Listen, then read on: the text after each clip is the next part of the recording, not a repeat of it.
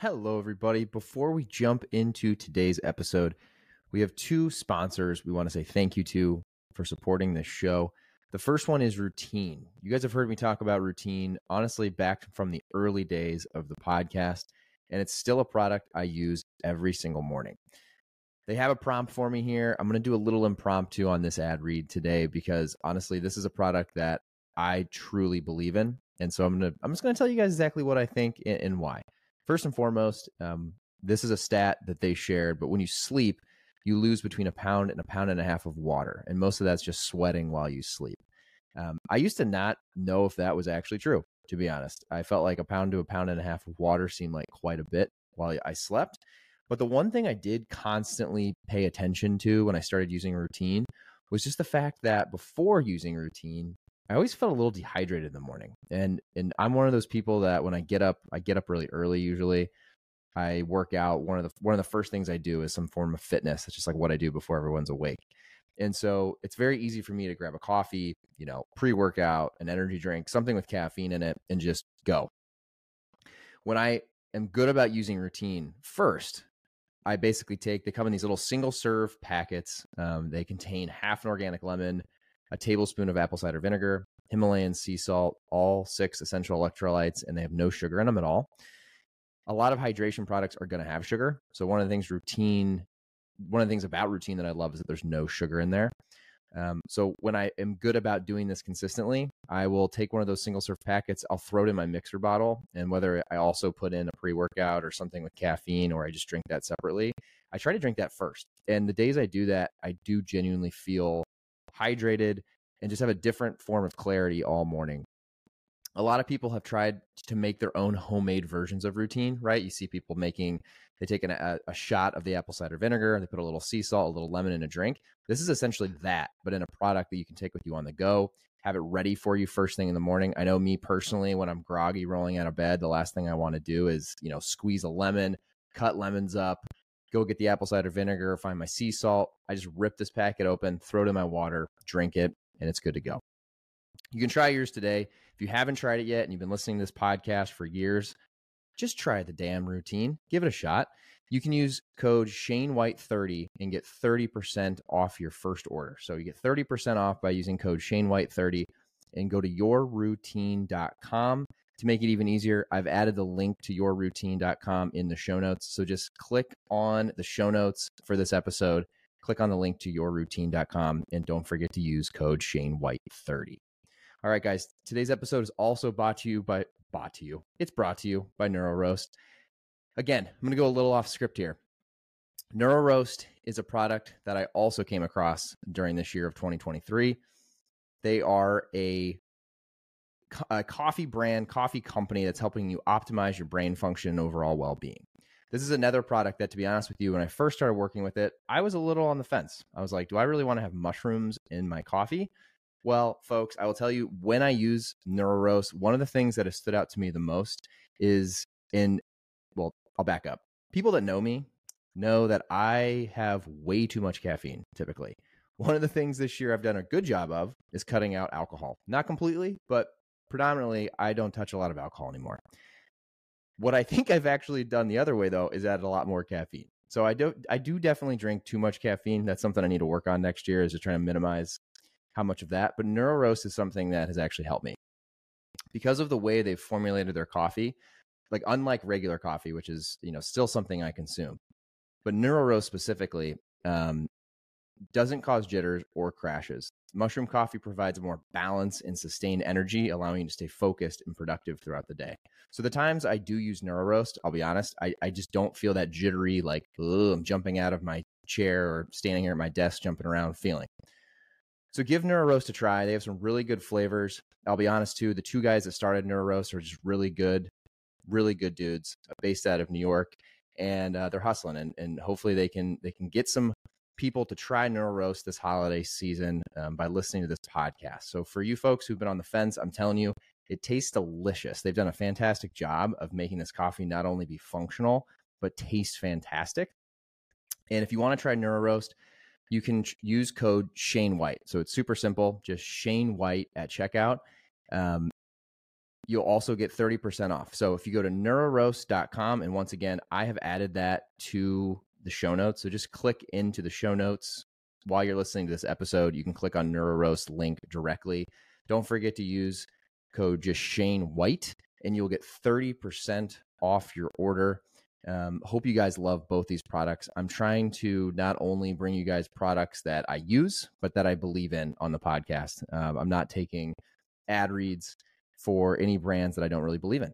So, anyway, hope you guys love both those products, yourroutine.com and neuroroast.com. I've added those links to the show notes.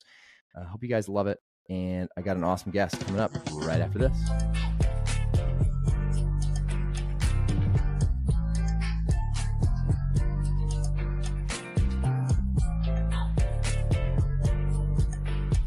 All right, everybody. Welcome to another episode of the Shane White Show. I am pumped today to have Ben Sharf on the podcast. Ben, welcome to the show. How are you? Doing well, Shane. Appreciate you having me. Absolutely, man. Um, for everyone listening, and I gave a little bit of a of a background of why I wanted to have you on, but I'm I'm just pumped in general to have you on the show today. For everyone listening who doesn't know who you are and doesn't know what Platter is, would you mind just giving everyone a quick little intro about you and the brand? Yeah, totally. I'm uh, one of the co-founders of Platter, which is a storefront accelerator for Shopify brands. So effectively what we do is natively build a lot of the most popular app functionality in the marketing and conversion category into one solution to unify support teams, costs, uh, and unify your tech stack. And then we layer in best practices around increasing your average order value and conversion rate so we can actually quantify back to brands making them money and saving them money at the same time. Love that. I mean, for me, Ben, when I first came across some of your content on LinkedIn, the reason I thought this was so interesting is I, my background's been in finance. So most of the things that I remember back in my days, even at RX Bar, I always scratched my head sometimes when I couldn't calculate an ROI, whether it was something with the website or just in general with marketing. And so this was one of the first things I've ever come across where I'm like, oh, interesting. So, you know, people are investing in essentially a component that bolts on to Shopify and then there's uh, some intrinsic value that they get back immediately. So, I guess for the for like in layman's terms, Ben, um, can you explain to people even to really break it down? And I mentioned this to you before we jumped on. Like I, my world is a lot more Amazon and 3P ecom. I know a little bit about Shopify and enough to be dangerous, and like have been invested in them for a long time because I'm really bullish on the platform in general. Um, why is this a problem for a lot of brands? Like, what's Platter? What the reason you wanted to help start Platter? What, what, what was the why? Yeah, so the best way to explain this in layman's terms, if you think about an iPhone in the App Store, right? Every time you want to do something on your phone, you go to the App Store and you find an app to do it, right? Whether it's a mail app or a calculator app or a social media app, Shopify offers the same ecosystem, but for storefronts. So the idea is that when you want to add certain functionality to your storefront, you have a couple options, right? The first one is you can go to the App Store. If you want to offer discounts or bundles or incentive bars or cart drawers, those are a couple examples. You can go to the App Store and you can find an app that accomplishes that functionality and you can download it. The other option is you can go to an agency. You can pay them to build it for you. The third option is you can either be technical or have an in house developer. Mm. That third option is the most rare because a lot of brands don't necessarily have the budget to have someone in house. And so they end up resorting to one of the first two options that I alluded to, right? The issue with the first option, which is going to the App Store and downloading an app every single time you want to add functionality to your storefront, is that a lot of these apps are features, not products. And so what happens is you end up just downloading a bunch of apps, which means it's too many apps on your storefront, too many support teams, which is too many monthly expenses, which then results in a bloated tech stack, which then results in a slower website. Right. Yeah. Okay. So because of that, our belief is that a lot of these apps that we define as features, not products, can be rolled into one solution. So what we do is we natively build a lot of the most popular app functionality in the marketing and conversion category into one solution.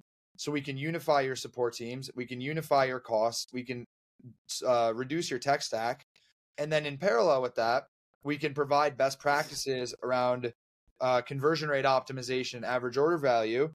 And so at the end of that, we can save you money by reducing the number of apps, a number of apps on your storefront. And we can also help make you money by increasing your conversion rate and your average order value. Got it. Yeah, yeah. yeah. Okay. It makes a ton of sense. And so It's funny, like I have one example of this, and I, I mentioned to at the beginning, but when I was at our bar, I do remember. I think RX Bar must have when we were when we were building it on Shopify, and I know actually we weren't even complete, we weren't even actually on Shopify. We were using um, another platform, but I remember just like it seemed like so many plugins. Like when you looked behind the scenes, there were so many different things that needed to happen to get a website that honestly, like we all we all weren't that like it was a it was it was a good website, but it wasn't it wasn't like anything earth shattering. And for like how much we were paying and how much was behind the scenes, I remember when I learned that I was shocked because there were so many little things we wanted to tweak and change, and we were like, wow, we're paying so much for this website. Um, so that makes a ton of sense. So so something like Platter is actually going to help you get rid of some things to simplify what's behind the scenes. Yeah, and I'll tell you one of the biggest misconceptions that we see in the e-commerce e-commerce world today is this notion that in order to build a high converting storefront, you need to spend a lot of money and it takes a lot of time. Right? That is not the case in our opinion. And one of the reasons for that is oftentimes if you go to an agency or you go to a freelancer, they're disincentivized to reduce the time it takes to build the store because mm. that's where they make their money right? So they bill hourly. And that's not to say that like there's certain use cases where agencies are definitely the path forward. We actually partner with agencies too, which we can get into in a little bit. But the idea is that if we can productize a lot of that initial build out and the migration process to a new solution like Platter, we're reducing the amount of, amount of time it takes to get to your new storefront. We're also reducing the cost, but because we have functionality from over 40 different app categories baked into one solution, so out of the box, you're getting 75% of the way there before you're spending extra dollars on bespoke customizations to suit your needs as a brand. Because obviously every brand has like unique corner cases for things they need. Mm-hmm. But if I can reduce the amount of money you spend to get to a finished product and reduce the amount of cost that you have to put into it to get there, then it's a net win for the brand. Right. Okay. Yeah, that makes sense. And I, I know when I was doing some of my own research, increasing conversion rates is something you just mentioned as well. For someone like me who is is a little bit dumb when it comes to Shopify, why is that so important? Yeah, I mean, it's, at the end of the day, like your conversion rate is like how many visitors who are coming to your storefront are actually purchasing, right? so, so like window shopping versus actually checking out. Correct. And so all the bells and whistles and nuances that we integrate into the storefront are around trying to increase the likelihood that a window shopper becomes a customer. Yeah. And is some of that just around simplicity to check out, like making things simpler to go from, ooh, that's a that's a interesting can to actually checking out. Like is that is that a piece of this? It's it's a big piece of it. So one of the one of the things I always say to people, which like if you take anything away from this conversation, it could be this. For the amount of clicks you can reduce in your conversion funnel to go from landing on the website to purchasing, you will see a direct increase in conversion. Right. So I'll give you I'll give you an okay. example let's say you have a brand that has one product, right? And you land on the homepage, and then there's a button that says shop now. And you click the shop now button, and now it takes you to a product page. Mm-hmm. You get mm-hmm. to the product page, you click the add to cart button. Once you click the add to cart button, there's a button that might pop out and say view cart. Then you click view cart, and then you get there and you click checkout, and then you get there and you pay you enter in your payment information, and then you click buy, right? Mm. That's five clicks that it took you to get a customer to go from seeing your product to buying it. Instead, what you could do if you have one SKU, since there's not that many pages they need to go to to buy, you can put a buy now button on the page on your homepage. So I can mm-hmm. land on the homepage, see the product, click buy now. You can go from the homepage to checkout to type in your card information in one click instead of five. Got it. Yeah. Okay. That makes a ton of sense. It's it not too dissimilar to what I deal with on Amazon, right? You, I mean, it's there's ways. Reducing friction points. Yeah. Yeah. Got it. Okay. Okay. Very interesting. And would you say the other obvious question that I had as I was I was trying to do some research is you guys have worked with it seems like some really big brands already which is really exciting for you guys and congrats. Is there like a certain size of a website and revenue or is there like a, a pro and con of working with a, a, company like platter? Like do you need to get to a certain scale before it makes sense?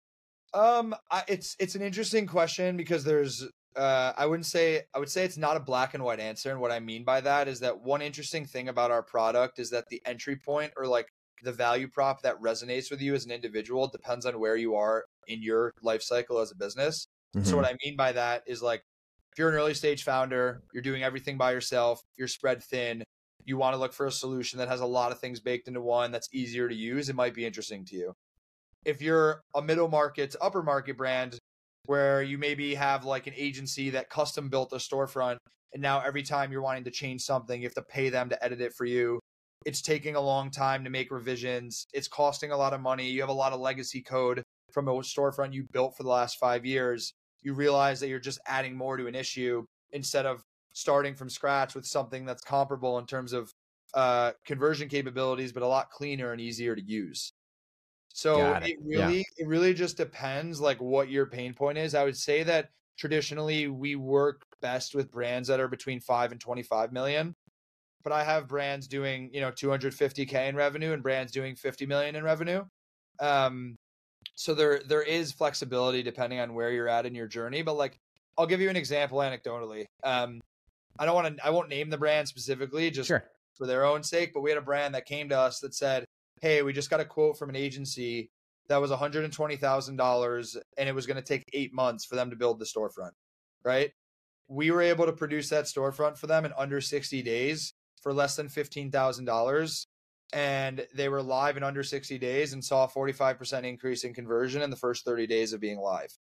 Wow. Okay. Yeah. So there you go. There's actual data and points and numbers there to back that up too.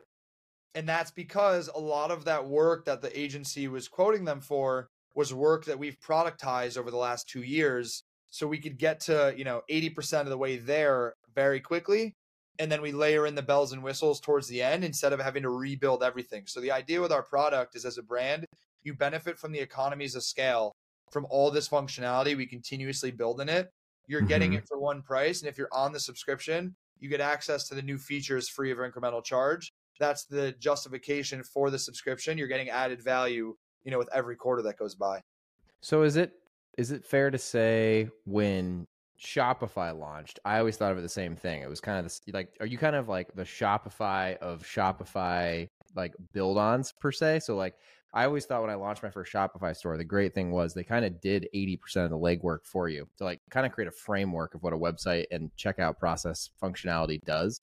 And then there's all these add-ons. And it seems like you guys actually kind of do the same thing. It's like a kind of you kind of get someone like further down the path of of not just setting a website up, but actually like getting conversions as well. I think uh, one of the challenges that we see is there's kind of this analysis paralysis and information overload. So, like, brand builders don't know who to trust, what to use. Like, Shopify will come out with an update that's got like 95 sections to it, and no brand founder is going to sit there and read the fine print on that and be like, oh, that makes sense. I should be using that. So, what we Mhm. tell the founders that we work with is you guys be the brand builders, do what you do best. We'll be the ecom nerds. We'll be the ones that'll tell you what you should be using before you even knew it existed. Oh, that's cool. Yeah, yeah, so that makes part sense. of it is like synthesizing information in a digestible format for you as a brand founder to understand like what you should be doing or what you should be thinking about because we fully understand that it's very hard for you to build a, a good brand while simultaneously trying to stay at the forefront of like new technologies as it relates to your online store. Totally makes sense. And it seems like from what you've told me and from what I've seen, it does it really matter what type of product it is? Like we talked about revenue. Now does it matter? Does it matter? Like is it if it's food, if it's beverage, if it's a you know a hard good? Does it really matter? we work with brands across every category. I would say the only thing to note is that we have different recommendations based on category and price point. Got right. it. So Okay. like the recommendations that I'm going to give you if you're selling like fifteen hundred dollar diamond rings versus like you know twenty dollar protein powders. Okay. Very different strategy, like very different functionality, very different UX recommendations. And have you guys gained that knowledge just by working with a lot of these brands, or you guys as a founding team, did, have you guys did you guys all come from different categories, or how did you? Yeah, Yeah, my my co-founders and I have all been in the ecom world in different capacities for the last couple years before we ever started this company. Uh, so it was interesting because we all bring a very unique lens and set of insights to the table. Um, just for context, like one of my co-founders was working in sales at a marketplace agency selling to brands for four years, so he Oh, okay. understands like what makes them tick. Uh, my other co-founder, who's the head of product and engineering, has been building products for the last couple years um, and consulting with tons of e-commerce brands. And then I was actually working at a company called GoPuff, working on an e-commerce yeah. enablement tool, very niche, like in the Shopify world every single day. Um, and so for us, it was like we knew we wanted to start something. And our way of starting actually was we started as an agency, just working with brands, servicing them. And then once we started to gather all these pain points, we realized all the different commonalities and the th- same things coming up over and over. And ultimately, we decided to productize those pain points into what is now Platter. Got it. Okay, very cool. I was going to say we jumped right into the product, which is totally fine. And I was curious to take a step back and, and learn a little bit about your career path and how you got here. So that's really interesting because I work directly with GoPuff now, so I know you know I know enough about the platform for sure from a front end. Um, is that where ecom kind of like started for you? Was it GoPuff? It was. Very cool. And when did what how what stage was GoPuff would you say they were at when you first joined? Uh I mean by any back of the napkin math, they were still technically considered late stage, I would say, but Okay. Uh an order of magnitude different from where they were when I left. Like just for context, they were the valuation when I joined was 8.9 billion and then the last round they raised before I left was at a 40 billion cap. Yeah, it's they've exploded. Yeah, So so, it was uh I mean like I said, it was still pretty late stage, but on a relative basis, they were still in the infancy of like what was possible given like the infrastructure that they had built. Sure. Okay, that makes sense. And for for you, um, what was kind of the jumping off point of Platter? Like, where did the where did all this come from? I'd love to know even just like the timeline of when you and your co-founders started having the conversations. You know, being at GoPuff, I'm sure that was an exciting place. It, it sounds similar to what I felt like probably when I joined RX Bar. It was you know towards the end before they sold the acquisition. Um, so yeah, well, walk the walk everyone listening back a little bit to just when you and your co-founders start, started talking about Platter. Yeah, so I'll take it back even before GoPuff. Um, I was supposed to do M and A consulting at EY Parthenon, and 12 hours before my first day, I told them I wasn't coming. Oh, okay. Why? because I just I fell into this trap of like go get the best corporate job you can because everyone else around you is doing it, and then I got the job and was like, wait a minute, this isn't what I actually want to do with my life. And, and where are Uh, you from? I'm from Buffalo originally. I played Division One hockey at Colgate University, Okay. and then was supposed to go to EY after that, and told them 12 hours before my first day that I wasn't coming. From there, from there, I ended up joining an early stage COVID testing startup. oh, okay. uh, 800 employees and 50 million in revenue in five months. Is this? uh, I'm assuming during the, the heat of COVID. Yeah, and that's actually where I met one of my two co-founders. Uh, he was the head of product and growth at the COVID testing company, Okay. and I watched him build this entire thing. I think it got Talk about point- timing. I I know. I actually know one other person. I'm in Chicago that was a like their basically their dad was a part of one of those companies, and I was like, wow, what a what a concept to like jump right into that. Like brilliant. Like there was That so much money in that. That founder walked away with like seventy-five million dollars in his pocket in thirty-six months. That's like it's absurd. It's absurd. That's like bootstrapped. And that's one example of how many probably that like capitalized on that moment, right? It's so Yeah. interesting. It was okay. insane. And then when I was there, my now co-founder, he was the head of product and growth, and he had built the whole product. He got to a point where he was spending 100k a day on Google Ads. Um, and I was just watching him operate, and I was like, I need to figure out how I'm going to work with this guy. Sure. Uh, oh, so yeah. we kind of just became buddies at the company, and I realized that he was doing some e-commerce work on the side, and I also was um, with our third co-founder, who's from Buffalo, which is where I'm from. So myself and Mike, uh, we started doing some consulting work, and then I met Kieran at the COVID testing company, and then ultimately we ended up like joining forces. okay. We were kind of working on it in a very part-time capacity because I went to GoPuff after I was at uh, the COVID testing company. And while at GoPuff, like I was just learning so much about the space and building an insane network that it honestly just didn't make sense for me to like leave that behind yet. And so we were kind of just hacking at things on the side. And then eventually, when it got to a point where it was almost like you're putting the business at risk by not devoting your full attention to it, uh, that was kind of the moment that I decided to make the leap. I talk about that a lot on here, Ben. Uh, just like the, just people's decision making when it comes to jumping to their full time endeavor. So for you, was it? Um, you you just made a good point. Your yours was more so you felt like Platter, your new business, was actually going to have detrimental effects by you not putting more time into it. Um, for you, and, and obviously you're telling us for your career, you're obviously a young guy that's been hustling. Was there like a financial piece to this too, where you were like, okay, I need to at least be able to like go to platter when I know I can, you know, pay rent or like have, have food. Was there anything like that that you kind of were working on in the background as well? A hundred percent. So it was twofold. So the first piece was it actually would have been detrimental to jump too early because of the relationships that I was gaining at GoPuff. Mhm. And the second piece of it too is that we actually bootstrapped to profitability initially. Um, and part of that was like not taking these healthy salaries for ourselves as founders. Sure. And so I was very much like relying on my source of income at GoPuff because we couldn't pay the three of us like what we needed, especially like living in New York City. It wasn't even possible. So eventually I had to wait till I got to a point that we could pay us, pay ourselves to like eat. um, yeah, right. by no means am I look, I even joke now I'm still making like a uh, an entry level college student salary. Uh, but that's because we're like very bought into to what the bigger vision is here. Sure. No, no, totally get it and totally respect that. So for for you, Platter, obviously it's it's software. One of the things I really wanted to talk to you about too that I thought was interesting is I've always been interested in the software world. I've never really been involved with any business project in that realm, but I've always thought of it as a very what's the right word? Overwhelming to get started. Like there's I, I run I, we like to call it a non-agency agency, but essentially we're an e-commerce agency that helps brands mostly on Amazon and Instacart and other platforms. And for us, like getting that first client, second client, like that was really like the first big hurdle because it's like it's a little bit of validation. You got to get someone to like trust you when you first start something. For software, it's a little different, I would imagine, where it's you have to create the product, but starting with no code is a huge uphill battle. And then not only is that going on, but once you put all this time, energy, and resources into developing a software, then you're, I would assume, this is what I wanted to ask you. I'm assuming then it's like, okay, we have at least a minimal viable product. Now we got to go see if anyone's going to use this thing and pay for it. So, what was that like for you guys? What was like the business model, even at a high level? And how did you guys think about that? Like, how did you think about designing software, testing it, getting into the hands of people like these early days of Platter?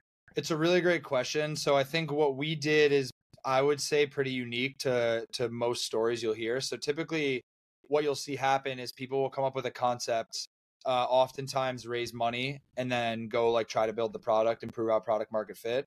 So I Mhm. say that standard what what you see more commonly is people will raise money to solve problems. My perspective on it is you should raise money to double down on solutions. Oh, and okay. so for us, what we did was we actually started as an agency and used a service-based model to fund R&D for the product. So effectively what I mean by that is we would go to a brand, work with them, they'd say, "Hey, can you build this for us and build that for us?"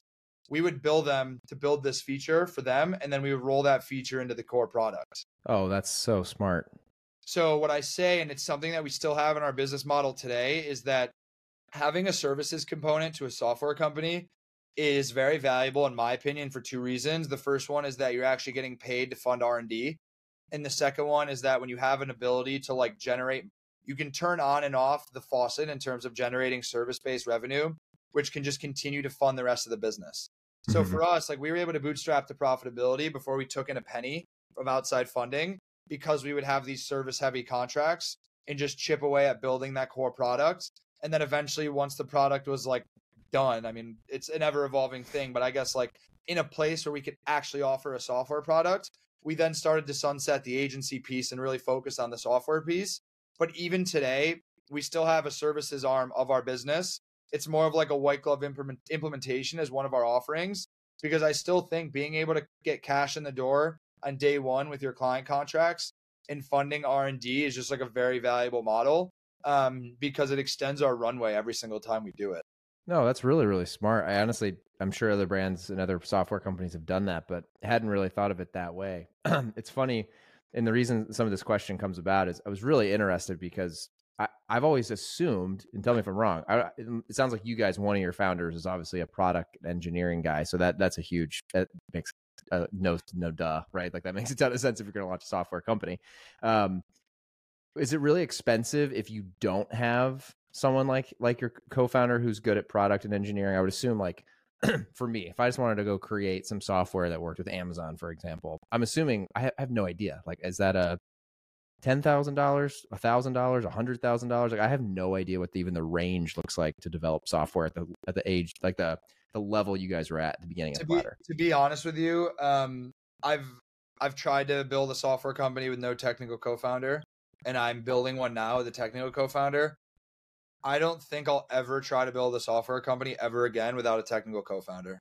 okay it's that important it's everything It's just like there's a cost piece to it, um, but there's also a knowledge piece to it. So like you can go Mm. find an agency or an external developer to build something for you, but it's like they build you an MVP and give it back to you, and now what? Like you don't know how to test it, you don't know how to like iterate on it, and every single time you want to change something, there's a dollar value associated with that.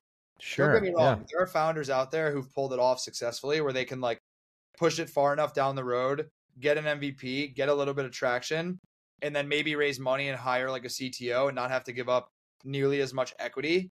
Um, but I think for me, from personal experience, just thinking about what I've done to date and in the past, that for any future tech product that I build beyond Platter, um, I don't think I would ever do it without a technical co-founder. It's just there's a whole level of That makes a ton of sense. I mean, I, I responsibility know that he has even just, just like, what I just said. Like, our- like if you we started if you this pay someone a ton of money to build basically a the software, even conversation like that a- I had with him was build me a really good product that people love and I'll go get you all the money and the customers. Like I'll go raise the money. I'll go get like myself and Mike, like we'll go get you the customers, we'll go get all the partners, we'll go help you hire all the employees.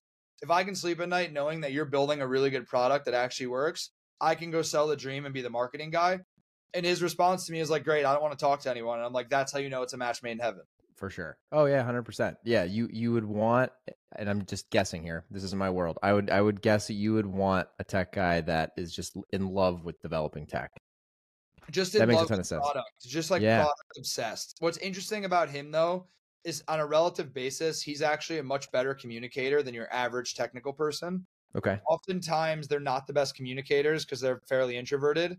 But his superpower is the ability to communicate and manage technical talent and like distill complex problems into digestible information for them to be able to like use and build from.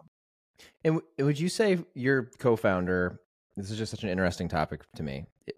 It, was he an entrepreneur at heart, or did you and your other co-founder kind of pull him into entrepreneurship? Because it seems like there has to be so many of these gems out there that are great product people and they're just super smart engineers that could be entrepreneurs, but they just want to be engineers and they want to just work on product. And then you have all these entrepreneurs in tech that want to launch tech companies, but they need those guys. So I've always thought there's, and there maybe there's something out there already. I'm like, there's got to be some way that these people meet that's not just like just true networking. There's got to be like another way you can get people who are product focused to meet folks, you know, that are more entrepreneurial and, and, and more marketing sales focused. there's platforms and services out there. I think there's a couple challenges. The first one is that if the initial idea for the business isn't the technical person's idea, um, it's very challenging because you're essentially trying to get them to justify uh, giving you hours and hours of sweat equity without knowing what's on the other side of it.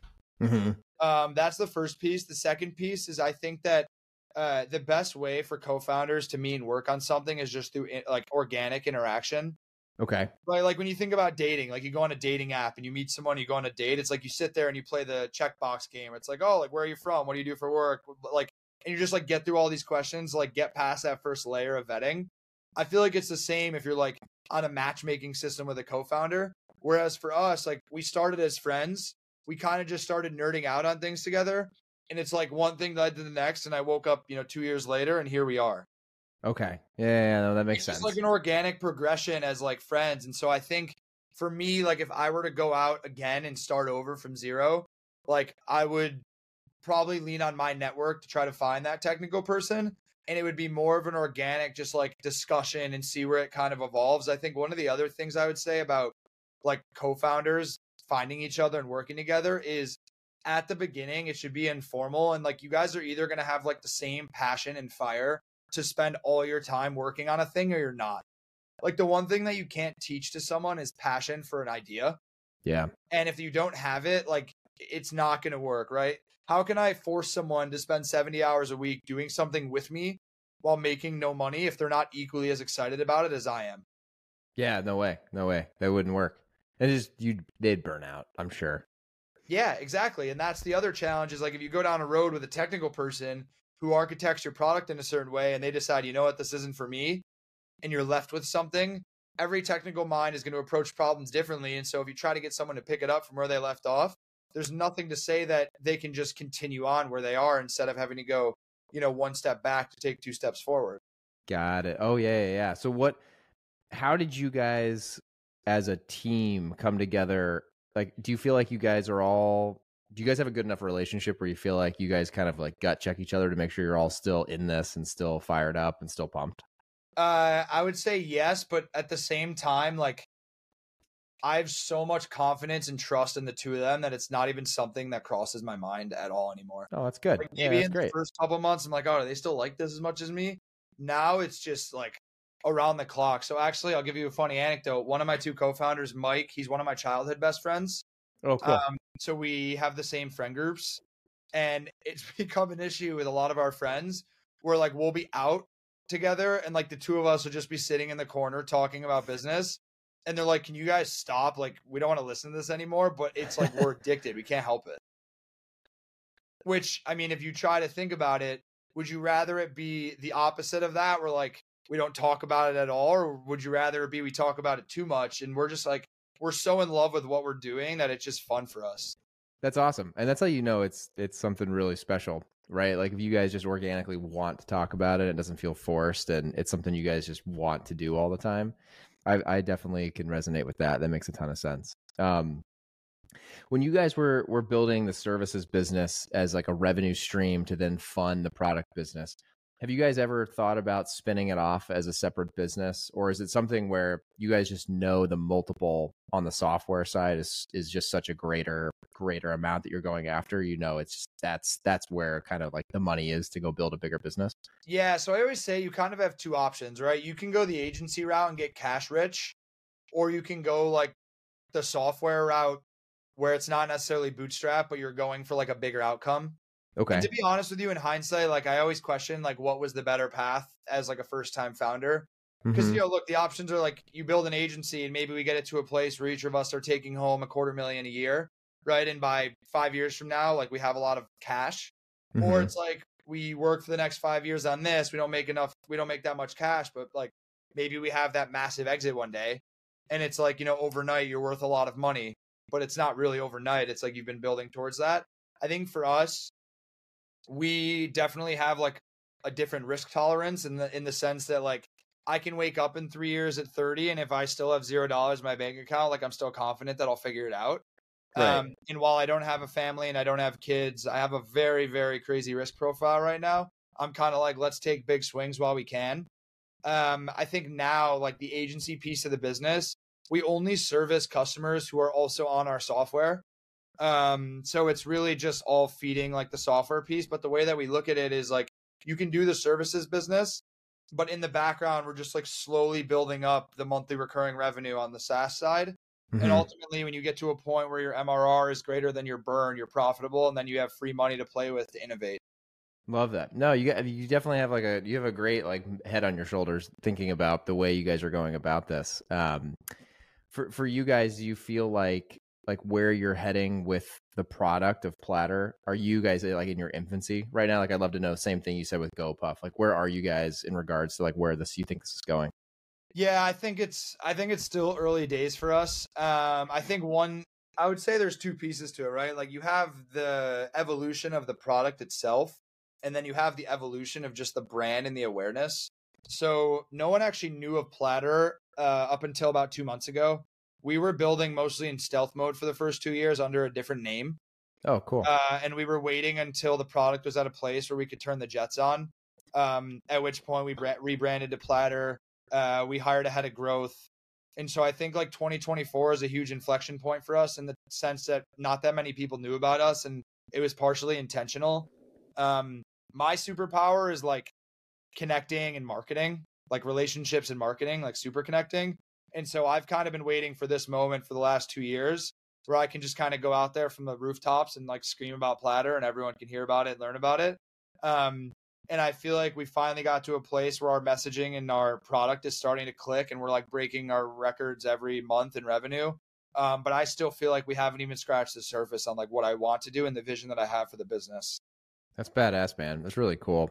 Do you do you see? I mean, right now it's is it only Shopify, or is like Shopify just kind of like for anyone in the software D2C side? I mean, to be honest, is is like Squarespace or Wix or any of these other platforms are they even worth the time or energy for for a company like you guys, or is Shopify run away so fast?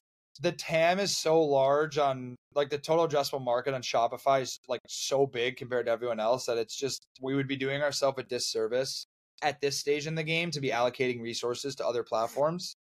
I think there's something to be said about later on having like a product within our product suite that's maybe platform agnostic just to open the opportunity to work with other brands. But um, one of our first investors had a nine figure exit with his business uh, in the Shopify ecosystem. And he was the guy who told us, like, keep the services piece of your business and only focus on Shopify right now. It makes he's tons like, of I, sense. he's like, I wasted time and energy in the discovery process building in other platforms, and the ROI just wasn't there.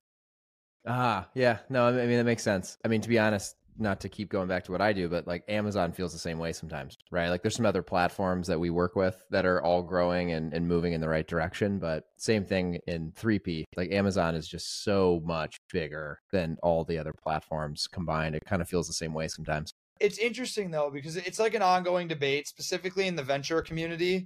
Uh, there are certain venture funds who feel that the total addressable market in Shopify's ecosystem isn't going to give you the outsized returns that you're looking for as an investor. Hmm, really? Um, because there's only been a couple like unicorns built just in the Shopify ecosystem. Okay.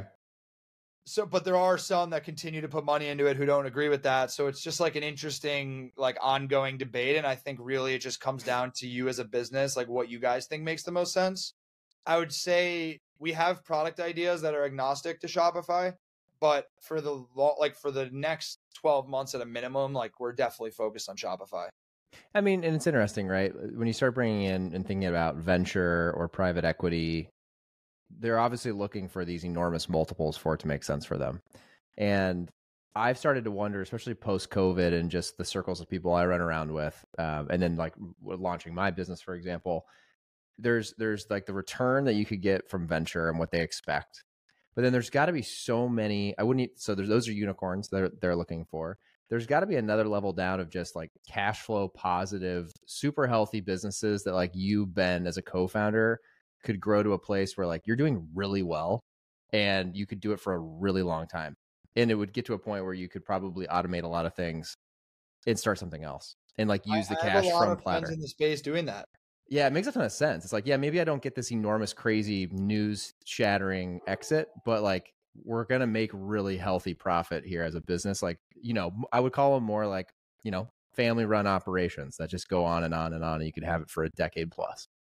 I have, a, I mean, I have one specifically, a friend of mine who's a developer who like doesn't really like to. He again, he's introverted. He doesn't like to do sales or socialize with people. He's probably making seventy five k a month off his Shopify apps. He doesn't really talk to anyone. Isn't that crazy? Uh, it's just like a li- he treats it as like a lifestyle business. sure. Like, yeah. like, I I'm, mean, like I'm not trying to make a billion dollars with this. I don't need to, but I'm you know I'm making seventy five thousand dollars a month. I it's I'm a very simple person. It's way more than I need. right. And if you think about like, there's probably a lot more of those. You know, one person, right? I know a few people like that. It's funny. There's probably a lot more of those out there, you know, that are, and I, I don't know, maybe it's just the because of the economy, that- totally outside of Shopify and what you guys are doing, but you know, the venture community and CPG food and beverage specifically, like the last 12 months has been pretty tough for a lot of brands to raise capital just because Totally. margins are a lot smaller in food and you get to have, you know, some crazy velocities in stores to make it work. Um, so it's interesting. That's just an interesting aside that I was thinking of. Um, so for you guys, Ben, I mean, got a good understanding of the product, the business, how you guys got it started. Um, what is the next? You, you said you know you hired ahead of growth, so 2024 should be a big inflection point. So maybe fast forward. What do you feel like if we had the same conversation in two years, three years, five years? what has Ben saying? What does Platter look like? Do you guys have you thought that far ahead of like where you hope Platter goes? Yeah, I mean, I think my my goal is a couple years from now, if we're successful, like we'll debunk this myth that building a high converting storefront is expensive and takes a lot of time. That's a That's like, great that's one. like the thing we're after, uh, because it's not the case, in our opinion, and we're we kind of look at this as like making the attempt to do category creation, where it's like you can take something that exists and try and tweak it and make it a little bit better, but we're trying to like reinvent the way that you build a store. So it's still like leveraging tools that are out there, but it's like how can we productize it in a way that it's much faster and much cheaper and doesn't compromise quality? I like that. So, are you guys? Would you say you're you're to a degree trying to to reinvent you know D2C 1P ecom? Because I know it seems like again, this is just from what I hear. I, I don't own a, a storefront necessarily that sells anything today. It seems like everyone that, that that is the same verbiage I hear a lot is that to run a Shopify site today, it's expensive to get traffic to it with Google Ads and Meta is so much more expensive than it used to be with all the changes they've made. Would you say Platter's actually going to try to actually reverse some of that and, and convince people that it could be a lot more profitable and make a lot more sense to sell 1P? I lost you here for a second.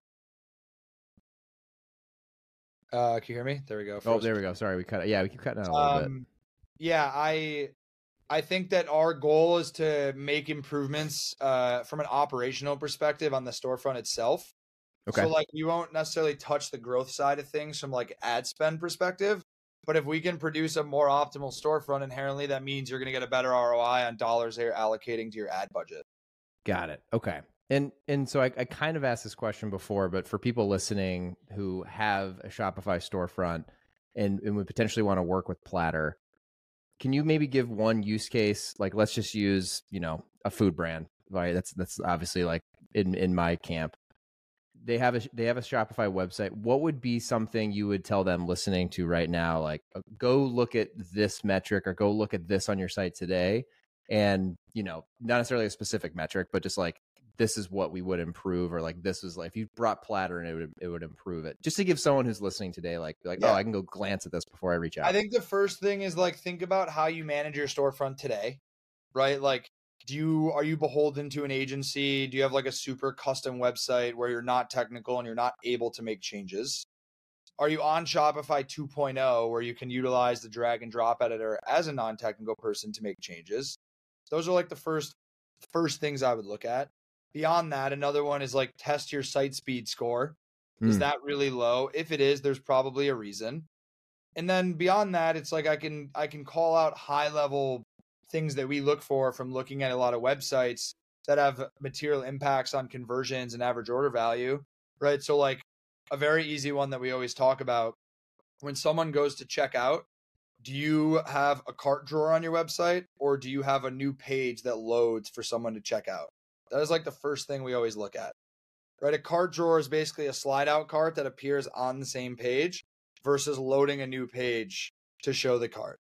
The other thing I'll say is like there's a lot of different bells and whistles around increasing those metrics, um, like upsells, right? So a couple examples would be incentive bars. Do you gamify the Shopify experience for your customers? Like if you add one more product to your cart, you get ten dollars off. Are you oh, okay. leveraging like bundles where it's like put these three products together and get a free gift? Um, there's a whole slew of different ways to do it, but the thing that I'll say is that we are always willing to do a free storefront audit uh, nice. of brands. So if they want to go to the website and just submit for a free audit, they will get on a call with them, walk them through what we would change on their website and why we would do it.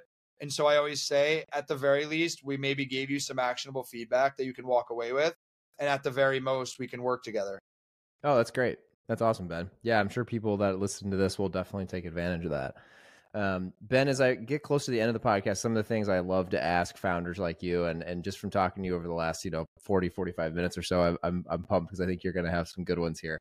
Um, the first one is just getting shit done. So, what do you, Ben, what tools do you put around you to not only get things done today and like figure out what you're doing today, but also like plan business goals, personal goals. So, in layman's terms, are you a pen and paper kind of guy? Do you have apps? It would surprise me if you don't have some sort of app, knowing you, and um, or or some sort of combination of tools. What what has Ben used in a day to day basis to get shit done?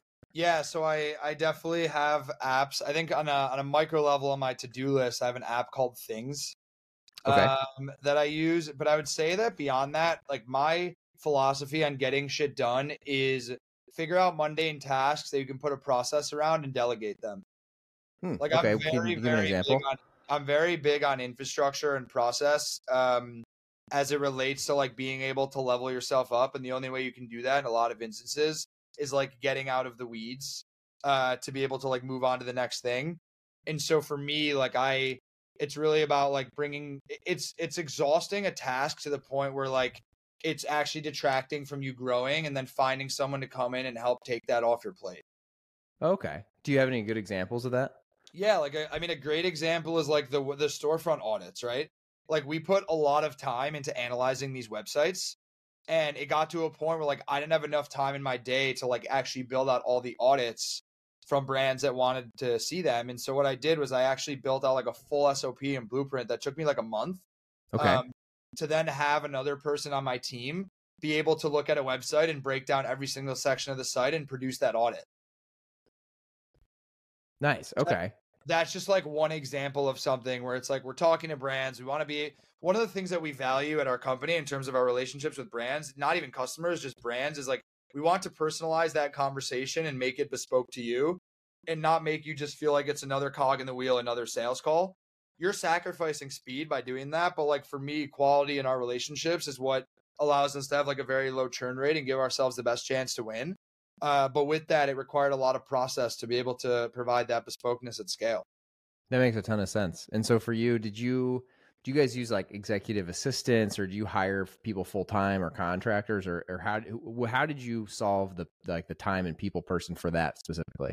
Yeah, we're we're a mixed bag of uh, contractors and full time employees. Okay. Um, we have one EA who works like across the three of us as founders, um, but it's mostly full time employees in house. Got it. Okay. Nice. Very good.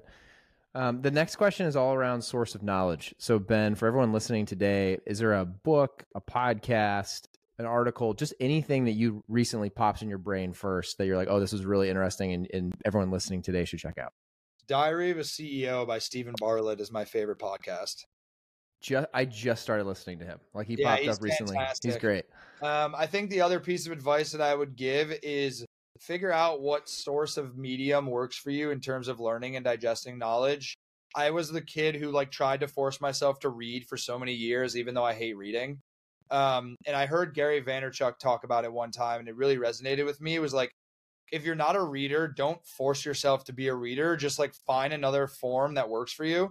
Um, and so like podcasts and YouTube videos are like my form of of learning and listening because I just realized that I I'm like too ADD to sit still and read a book for a long period of time. Dude, you and me both. I that's so funny you say that, and that's such good advice for everyone listening. And I'm going to take that advice too. I, for the longest time, I'm a big. I've, over the last four or five years, I've become like a big goal guy. It's just at least like having annual goals. Like, for me, it's like helped me like kind of stay the course and feel like I'm like driving to something and it's work. And every year, I've had a goal to read like a certain amount of books. And the first two years, it was like paperback and I made, you know, I got through like three in the whole in a whole year at a, you know, I was trying to like 12, I think the first year. And then I tried Audible. And Audible was at least like I can at least do other things like while I'm working out or I do lunges and all this stuff so I could I could listen and that has helped. I've definitely like adopted that. But it's funny you say that cuz I genuinely if someone asked me, I love podcasts for whatever reason and so obviously I have one. So that that, that also too. gives it I'm away the same. It's the same exactly. thing. So it's like, yeah, it's a good point. Like, just find what it is that you like to learn. As long as you're learning, you're pretty much you're checking that box. Whether it's, I think, whether it's a book, an audio book, a podcast, a YouTube video. That's great advice. One of my one of my best pieces of advice that I ever got was make your A's A pluses and find someone else to do your C's for you. That's really good too. Yeah, like we all try to probably do too many things that we're not good at. And I'd rather just like hone in on the things I'm really freaking good at and make that my differentiator as an individual and just be very honest with myself and find other people to fill in the gaps where I know that I'm not good. How how have you gone about figuring out? Like, what was the process for you to figure out what what's an A plus for you and what's a C task? Uh, the things I like to do, the things that actually get me outcomes, and a lot of trial and error. Like when I'm Okay. doing something and I'm like, I hate this, I don't want to do this anymore. I'm like, okay, that's probably not the thing you should be doing. And look, don't get me wrong. Like part of starting a company, you have to do the hard jobs. Like no one's gonna be there to do it for you. So like my co-founders and I have done everything and anything, you know, to get to where we are. But I realize that like when you want to get to that next level, like what is it that you want to be doing? And I know for me that I'm a marketer. And so to the extent that I can get myself out there meeting people and telling our story at scale, like that's the best contribution that I can make back to the business. So like as an example, I told you that we just hired a head of growth two months ago. I had built out a full plan of these different ideas I had from a go to market perspective and all the things I wanted to do, but I didn't have the bandwidth to actually be the execution on it. And Mm. candidly, like that's just not where I'm best. So like I brought him in, I go, look, your job is not going to be as stressful because I already know all the things I need you to do. Like here's a list of it. Just like help cross the T's and dot the I's on the things that I, you know, I'm I'm incapable of at certain times for whatever reason it is. And that's like that's kind of how I think about like where do you hire next and how do you scale your team. I love that. That's great advice, Ben. That's awesome. Definitely something I'm going to walk away with today, trying to figure out a little more. It's like a that's a good thing to like always challenge yourself on and, and keep figuring out if it's changing.